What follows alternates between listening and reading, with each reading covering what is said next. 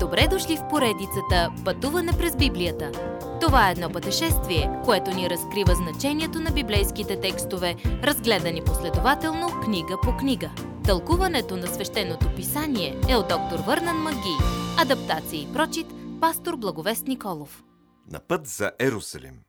Сега идва времето за Исус да положи основата за бъдеще без Него физически на земята. Той дава на 12-те си ученици власт над демони, болести и смърт като знамение. Служението на Исус беше добре познато в Галилея. Тълпи го следваха навсякъде, дори когато той се оттегляше за почивка. Но Исус винаги ги приемаше, получаваше ги и изцеляваше болните. Веднъж учениците казаха на Исус да ги отпрати, но вместо това Исус каза – Нека дадем на всички нещо за ядене. Това е невъзможно, отвърнаха учениците. Как можем да нахраним над 5000 мъже и семействата им? Учениците трябваше да се научат, както и ние, че Бог винаги заповядва невъзможното. И причината е очевидна. Той възнамерява да свърши работата. Този път той взе приноса на малко момче, пет хляба и две риби и нахрани хиляди. Скоро след това Исус попита учениците си. Според народа, кой съм аз? Някои казват, че си Йоанн Кръстител, отвърнаха му те. Други пък Илия или друг от старовременните пророци. Те също бяха объркани, но Исус продължи. Аз според вас, кой съм аз? Ти си Христос, Месията, каза Петър, най-хубавото нещо, което той някога е изричал. Тогава Исус ги стресна с новината, че ще си отиде. Ще пострада, ще бъде убит и ще възкръсне на третия ден. Продължавайте да ме следвате, независимо от цената – Струва си всяка жертва, им каза той.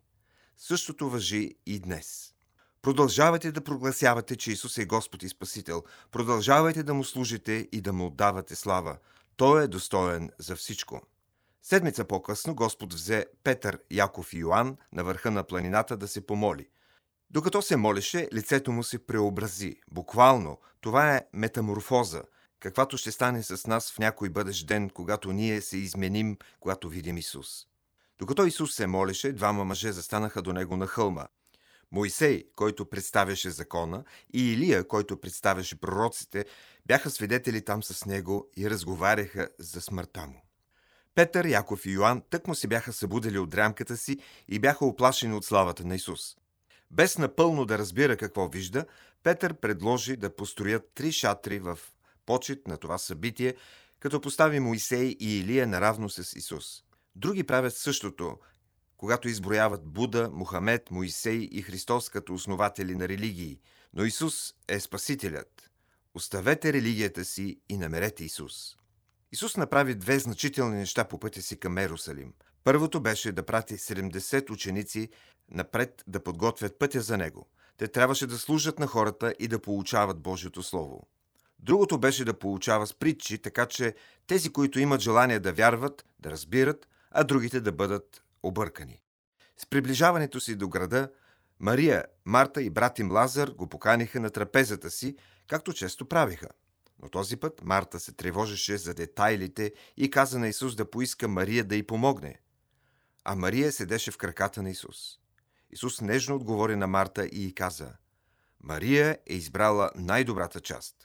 Ако се чувствате разтревожени и объркани като Марта, за да ви стане по-добре, седнете при нозете на Исус. Погледнете в Словото Му и вижте какво Той има да ви каже.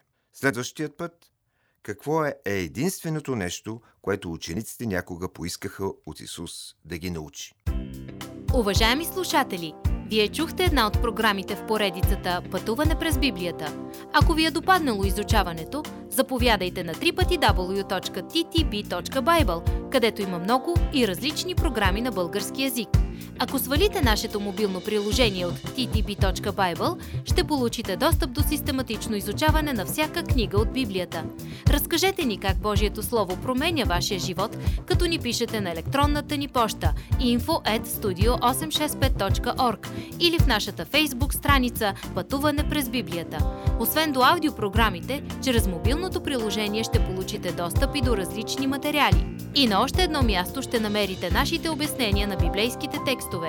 На платформата YouVersion за всяка книга от Библията ще намерите наш план за прочит и аудиопрограма с обяснение на прочетеното. Благодарим ви и до нови срещи в онлайн пространството!